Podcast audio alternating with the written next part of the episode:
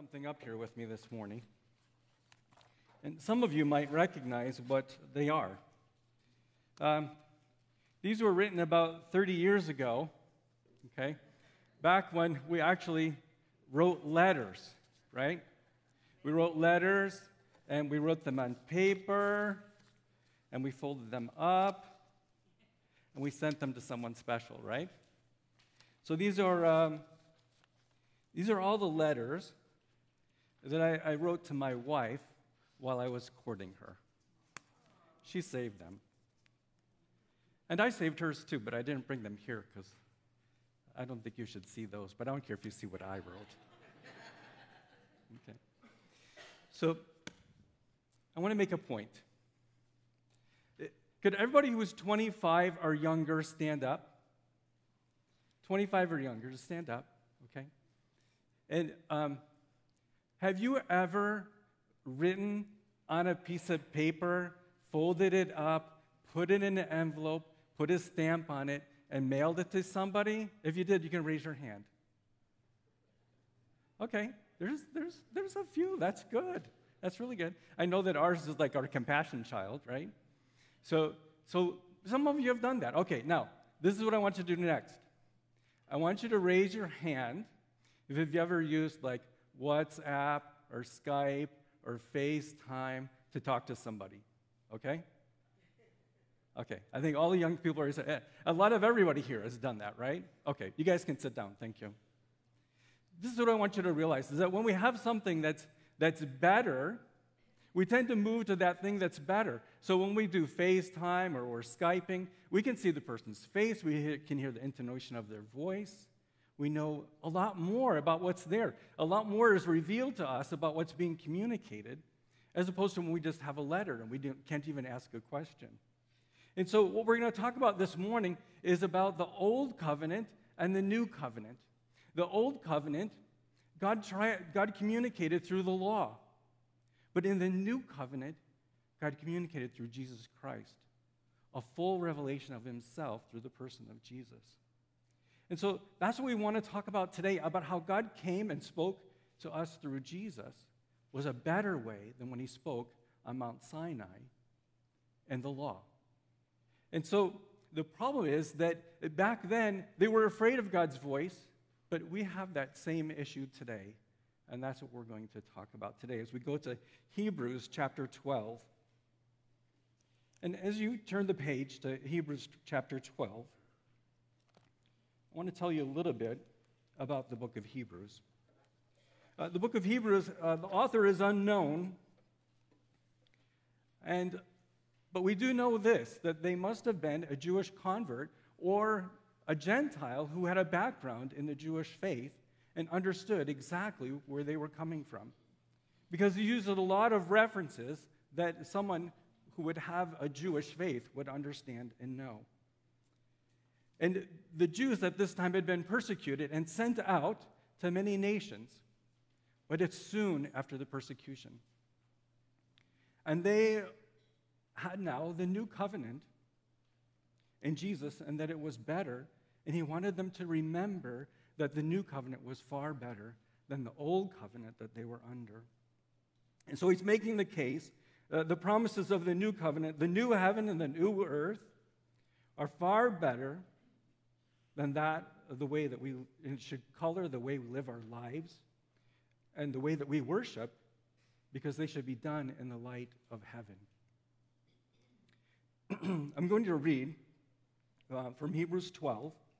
I'm going to start in verse 18, and I'm going to read to verse 24. For you have not come to what may be touched a blazing fire and darkness and gloom and tempest and the sound of a trumpet and a voice whose words made the hearers beg that no further messages be spoken to them, for they could not endure the order that was given. If even a beast touches the mountain, it shall be stoned. Indeed, so terrifying was the sight that Moses said, I tremble with fear. But you have come to Mount Zion and to the city of the living God, the heavenly Jerusalem and to innumerable angels in festal gathering, and to the assembly of the firstborn who are enrolled in heaven, and to God, the judge of all, and to the saints of the righteous made perfect, and to Jesus, the mediator of a new covenant, and to the sprinkled blood that speaks a better word than the blood of Abel. you can write this down. Consider where you are. Are you standing on Mount Zion? Or are you still standing on Mount Sinai? It makes a difference. The author here is making a comparison of the two. So he's comparing Mount Sinai as a picture of the law, as a picture of God in his first covenant. And then he's showing Zion, and that's a picture of the new covenant and of Jesus Christ, a greater revelation. And it's not a place, and he wants us to know that it is a place you can touch Mount Sinai, but the people were afraid to touch it, and they were told not to touch it. But we can touch it because it's a real place. And that's what he wants us to understand. It is a real place. And the Jewish converts would have known exactly what this writer was talking about when he spoke about uh, the mountain and the fire and the smoke and the gloom and the tempest. Because they would have thought right back to um, passages in Deuteronomy 5 and Exodus 20. And what he's done, he's taking those passages and he is kind of compressing them and putting them together in a single story. But he's done a couple things that he's twisted just a little bit that you might not catch, and I want you to be aware of. He said that even Moses trembled and Moses did tremble in these accounts, but Moses did not tremble at the sight of the pyrotechnics of the mountain. Moses trembled when he came down the mountain with the Ten Commandments, and he saw that they had now turned to a golden calf. That's when Moses trembled. And Moses was afraid that God would annihilate uh, them all. You see, they were to come to the foot of the mountain, and I understand that they were to come because God was going to be present.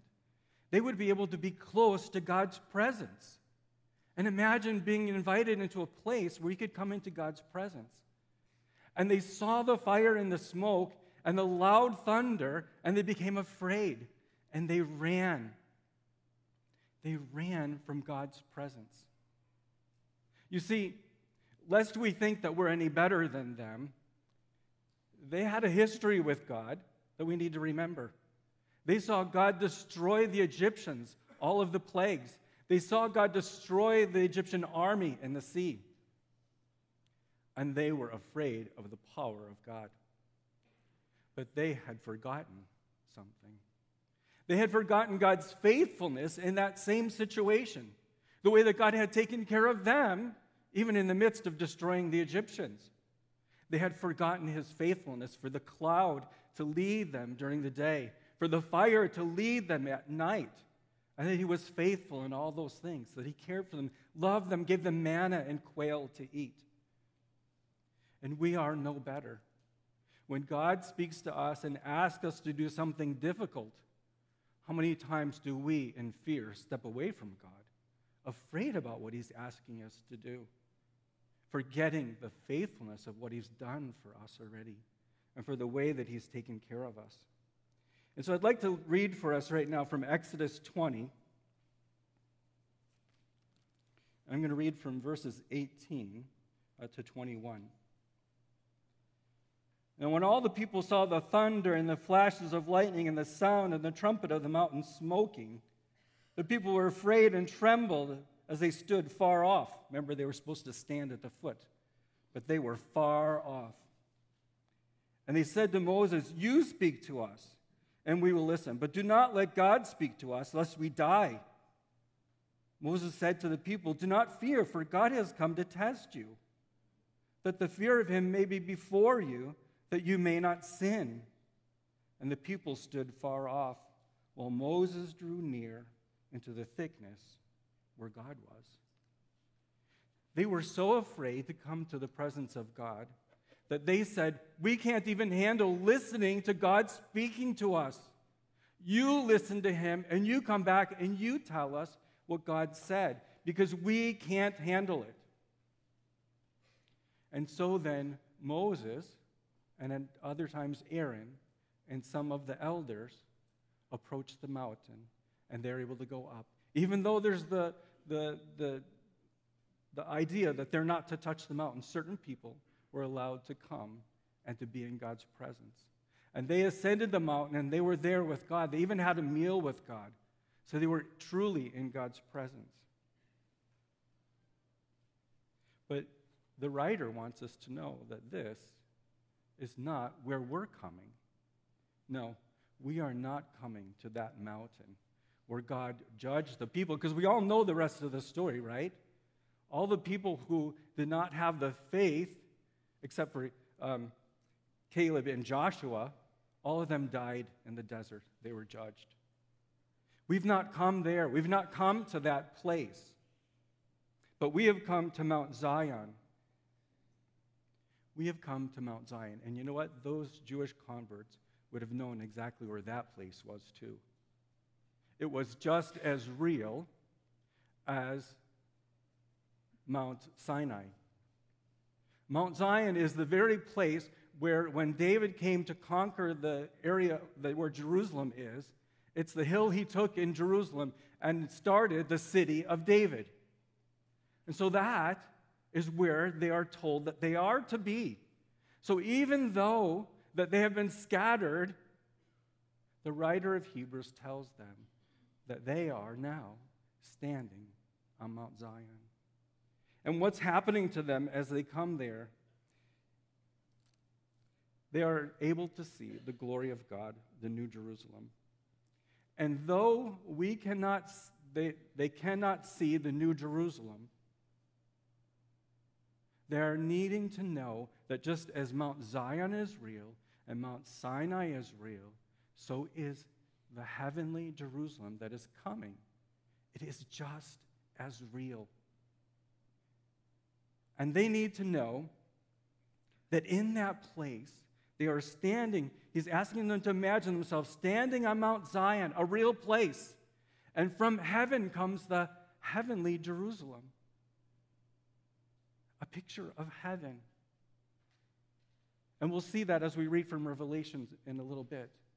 But heaven is coming down, and you are in the presence of heaven coming down right to you when you're coming into the presence of God. And who is there with you?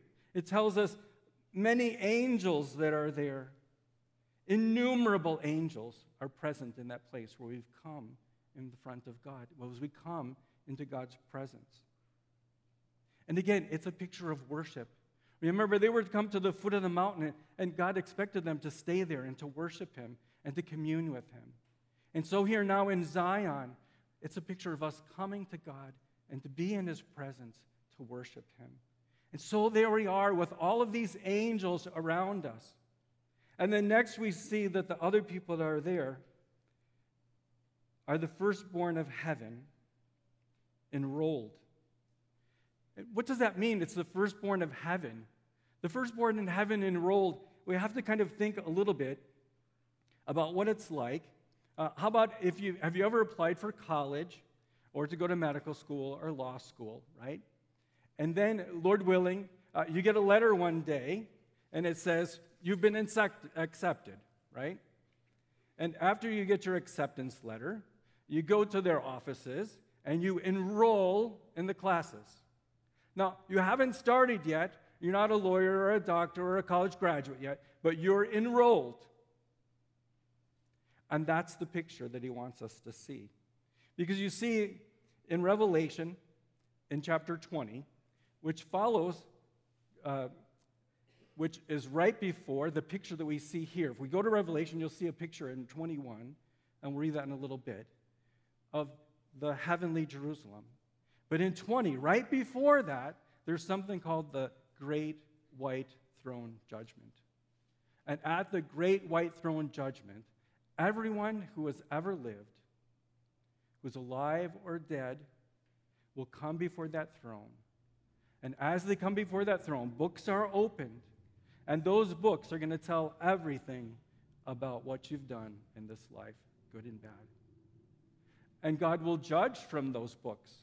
And what he sees, our sin, will earn us each a place in the lake of fire. But there is one more book that will be opened, and that book is the book of life. And in that book is the names of all who will go from that great white throne judgment to the heavenly Jerusalem, those who are being saved.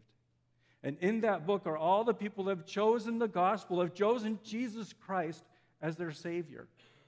And their books, their name is there in that book of life. They are enrolled. Okay? Now here's the picture. You and I are enrolled in that book if we have believed on Jesus Christ. But we're not there yet.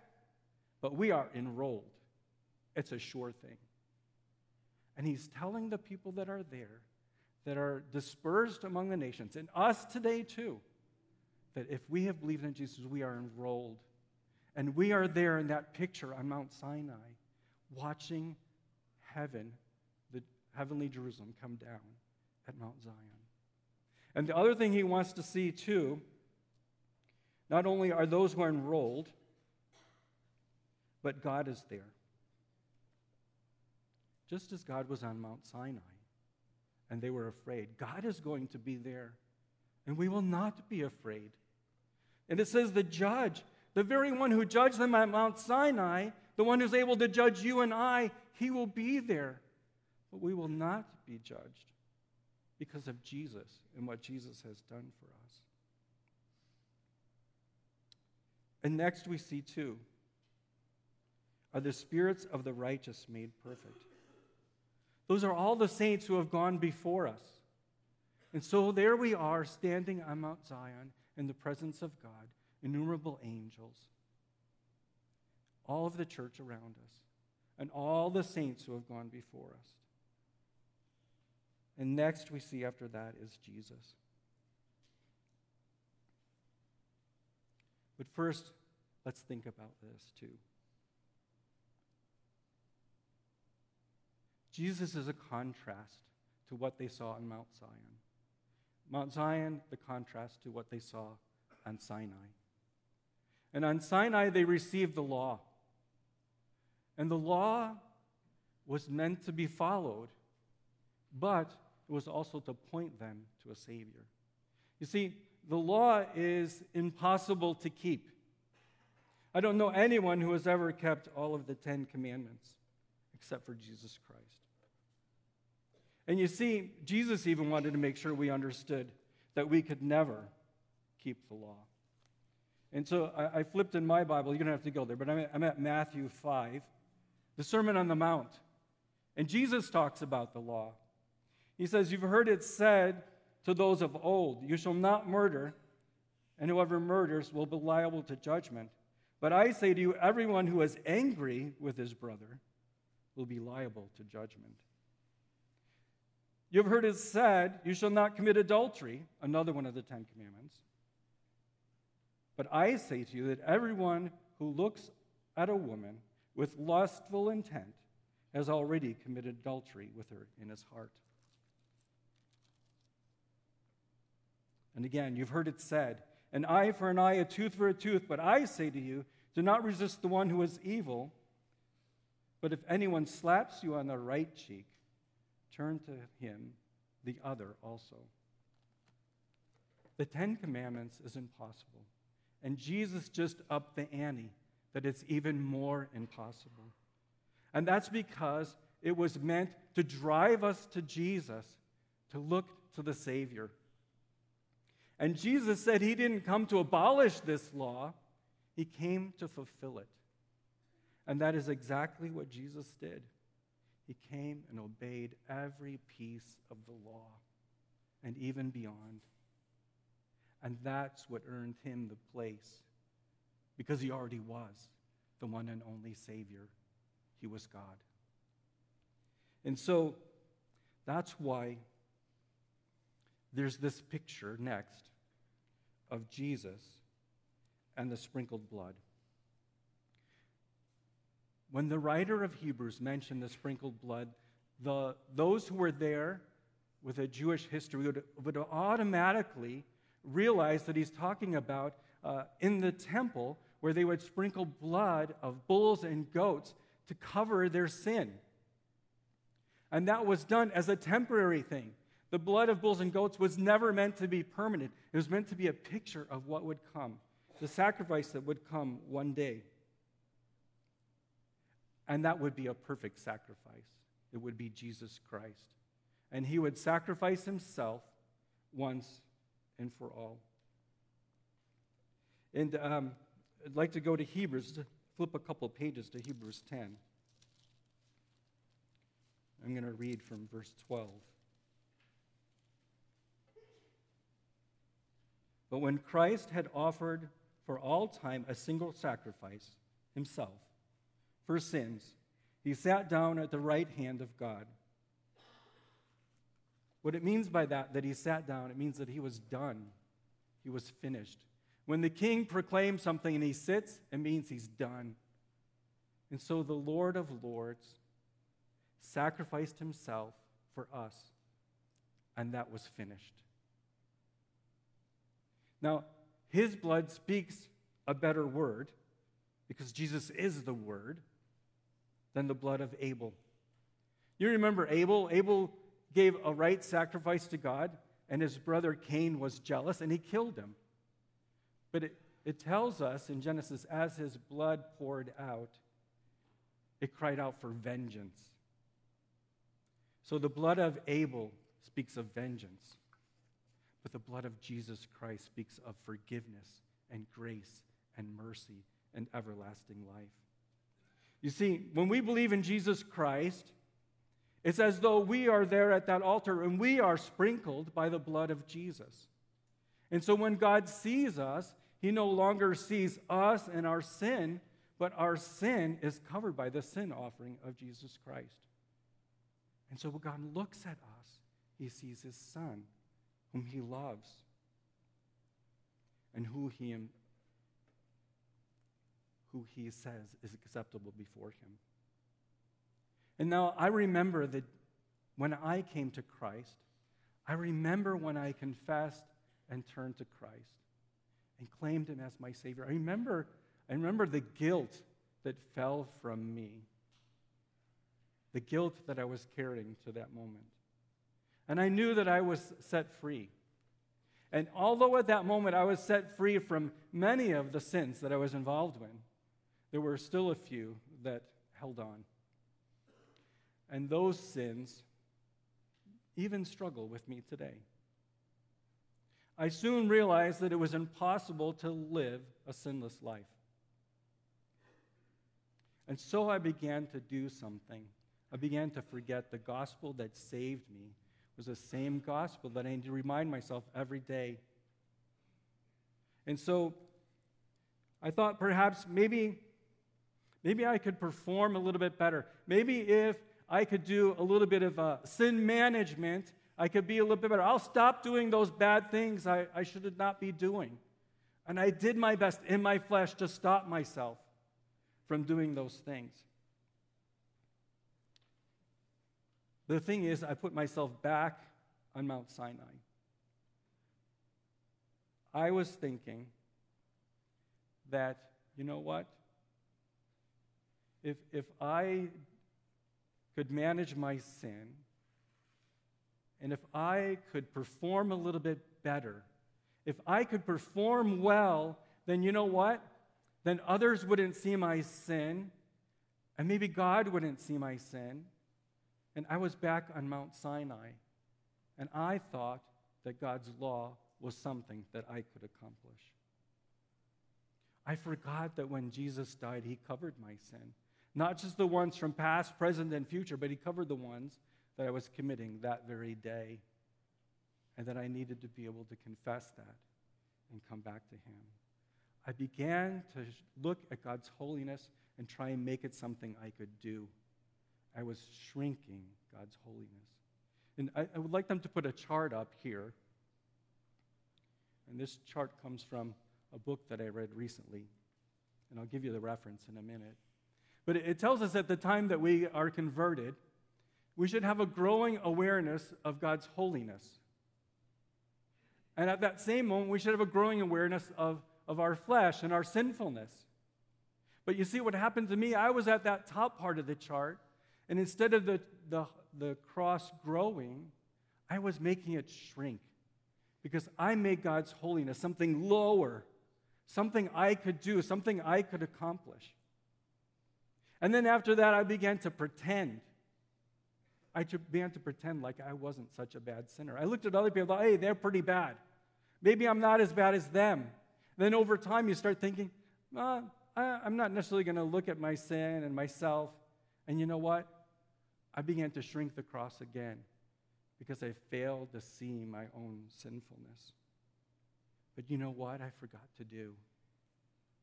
I was allowing myself not to look at this book and to see the sin that would convict me. And perhaps the worst thing of all is when you begin to become complacent and comfortable in that place.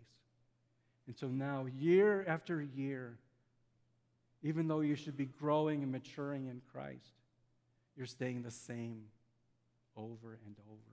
You become complacent to listen to uh, the congratulations or attaboys of other people, thinking that you're doing okay. And you fail to look at this book and examine yourself in a right way. But that's what we need to do. We need to begin to look at ourselves in this book, realize the sin that we commit every day, and realize that God still loves us, that we're still acceptable before God because we are covered in the blood of Christ. I don't need to be ashamed to admit my sin. I don't need to be um, ashamed because unless I look at my sin and I confess it and I turn from it, there's no chance that I will ever change. And so I'm convinced that lasting change will never come unless we confess, unless we repent, and we move back to this book. We study God's word. We spend time with Him. We worship Him on Mount Zion in His presence. Then we can begin to grow. Then we don't have to deal with uh, regret or with sorrow or defeat because we know that He is there and His mercies are new. He's always ready to forgive us and to say, Begin again. Get up. Begin again. Draw closer to me. Come closer than you ever have been. And that will keep you from ever wanting to go back. And so, yes, there's consequences to our sin. That doesn't go away. But as we move toward Him, there will be less and less sin in our lives. I want to show the next chart that's here. This is what should be happening in our lives. This is what should be happening in the cross in your heart. It should be growing. And even though you have a growing awareness of your flesh and your sinfulness, it's not because you're sinning more, it's because you've come so close to God that you are more and more aware of what that sin is. And it's not that you become more holy, but it's you realize how holy God is and what an expanse He has covered to love you and forgive you. I saw this in this little book, and I want to tell you the name of that book because if you'd like to get it, I would love for you to see it and read it because I'm not smart enough to come up with this chart. This came from a book called The Gospel Centered Life. And it was written by Thune and Walker. It's a tiny little book. Uh, it's actually a little workbook. And you can do a chapter as a little article, and you can answer questions and work through it. And it's a little book that had a huge impact on my life and my understanding of the gospel. The question is this Where are you standing? Are you standing on Mount Sinai and, and afraid of the God who has the right to judge you? Are you ready to meet the Savior on Mount Zion? Or are you standing on one foot on Mount Sinai and one foot on Mount Zion, just as I was? Struggling and afraid that if people found out who you really were, that, that they wouldn't respect you, they would think less of you. But it doesn't matter what they think. All that matters is what God thinks of you.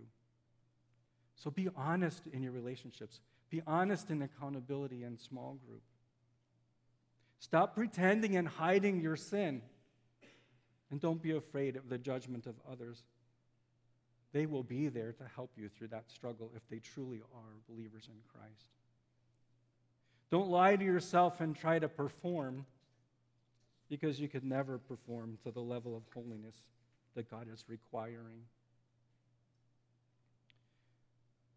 Or are you doing this? Are you leaning on the Savior every day, examining your heart, confessing your sin, knowing that the very gospel that saved you is what you need every day to remind yourself of? That Jesus died for that sin too, and that He be- invites you to begin again into a deepening, growing, intimate relationship with Him. And He calls you His child, He calls you His beloved. Consider what mountain you are standing on. And you can write this down too. Don't refuse His warning, choose the unshakable. I'm going to read from Hebrews again, starting in verse 25. See that you do not refuse him who is speaking, for if they did not escape when they refused him, who warned them from earth, much less will we escape if we reject him who warns from heaven. At that time his voice shook the earth, but now he has promised, Yet once more I will shake not only the earth, but also the heavens. This phrase, yet once more, indicates the removal of all things that are shaken. That is, things that have been made, in order that the things that cannot be shaken may remain.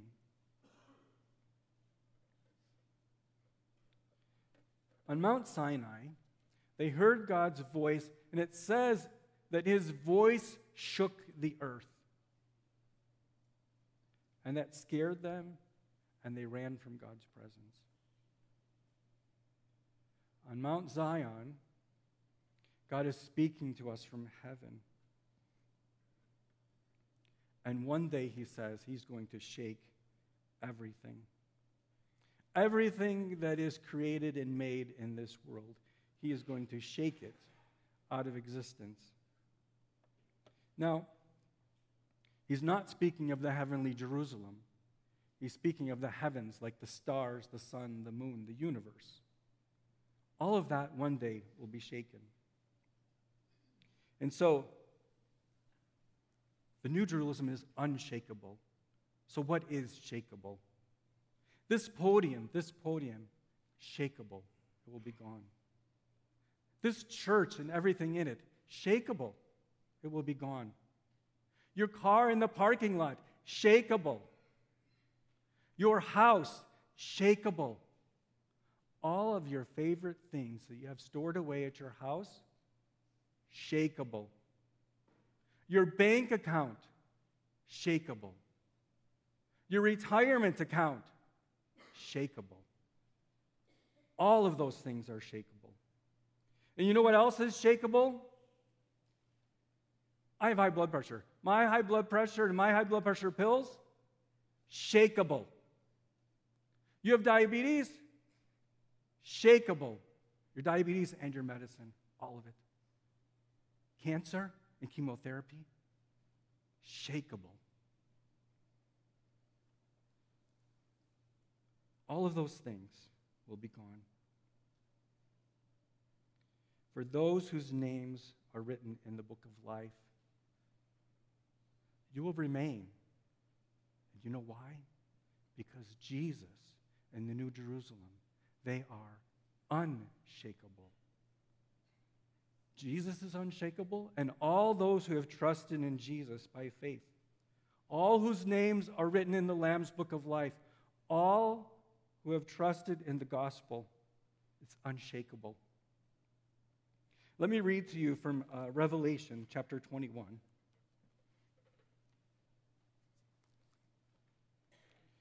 And I'm going to read um, from verses 3 and 4. And heard a loud voice from the throne saying, Behold, the dwelling place of God is with man. He will dwell with them, and they will be his people, and God himself will be with them as their God. He will wipe away every tear from their eyes, and death shall be no more. Neither shall there be mourning, nor crying, nor pain, for the former things have passed away. Death, pain, crying, it is all shakable. But you know what else is unshakable that you can have today? The attributes of God are unshakable. The attributes of God that He wants to pour into you through the gifts of the Holy Spirit are unshakable.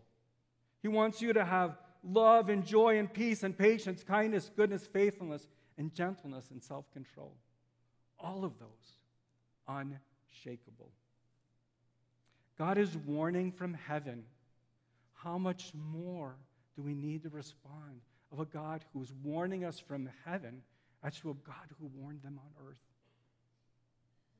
He's letting us know that all of this is shakable, but He and the heavens are unshakable.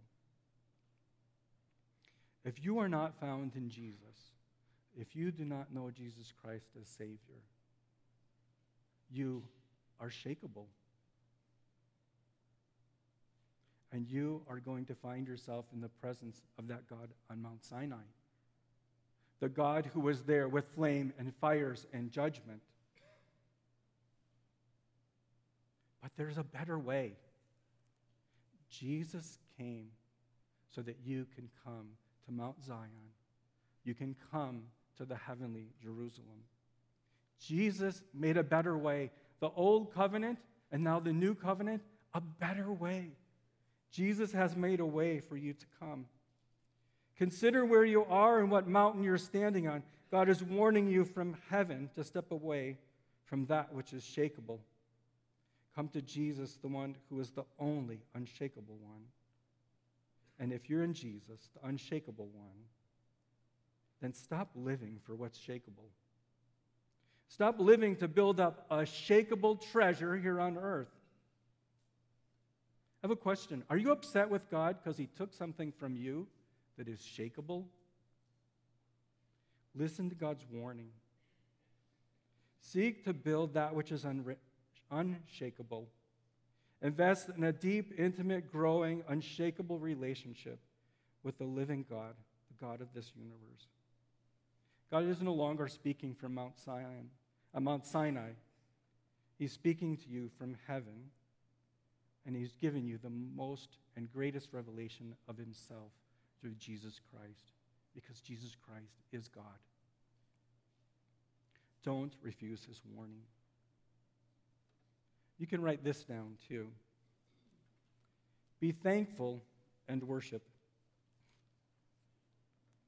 I'm reading from um, Hebrews again in chapter 12. And now I'm um, reading from verse 28 and 29. Therefore, let us be grateful for receiving a kingdom that cannot be shaken. And thus, let us offer to God acceptable worship with reverence and awe. For our God is a consuming fire. Heaven is a kingdom that cannot be shaken. And you are receiving it right now if you have believed in Christ. It's receiving, it's a present tense verb in the Greek. That means it's coming to you. Even right now, you are receiving heaven. So that when you come in the presence of God, you're coming into the presence of God in heaven. And heaven is a real place, just as Mount Zion and just as Mount Sinai are real places. And I would suggest to you that heaven is much more of a real place than this place. Because this place has been corrupted by man's sin, mine and yours. Heaven has not been corrupted. And it is a real place. And one day we will be there if we are enrolled in the book of life. And all those who have gone before us are there, and they're waiting for us.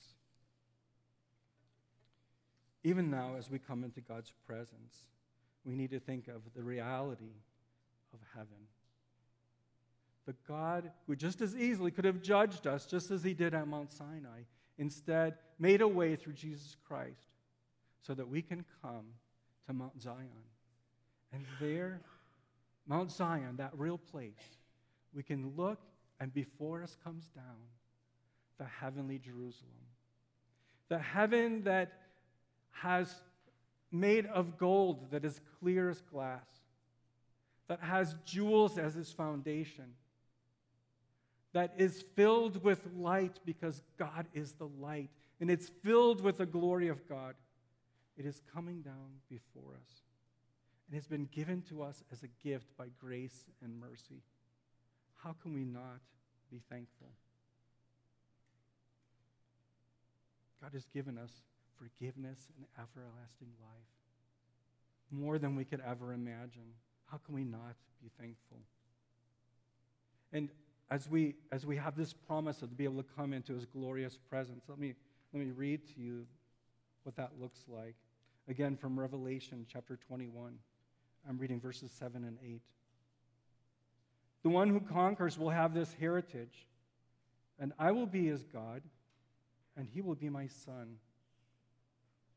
But as for the cowardly and the faithless and the detestable, as for murderers and sexually immoral, sorcerers, idolaters, and liars, basically anybody who's sinned, that's you and I until we met Jesus Christ. Their portion will be in the lake of fire that burns with fire and sulfur, which is the second death. If you're here this morning and you haven't believed in Jesus Christ, for the forgiveness of your sins, then I beg you, don't wait another day.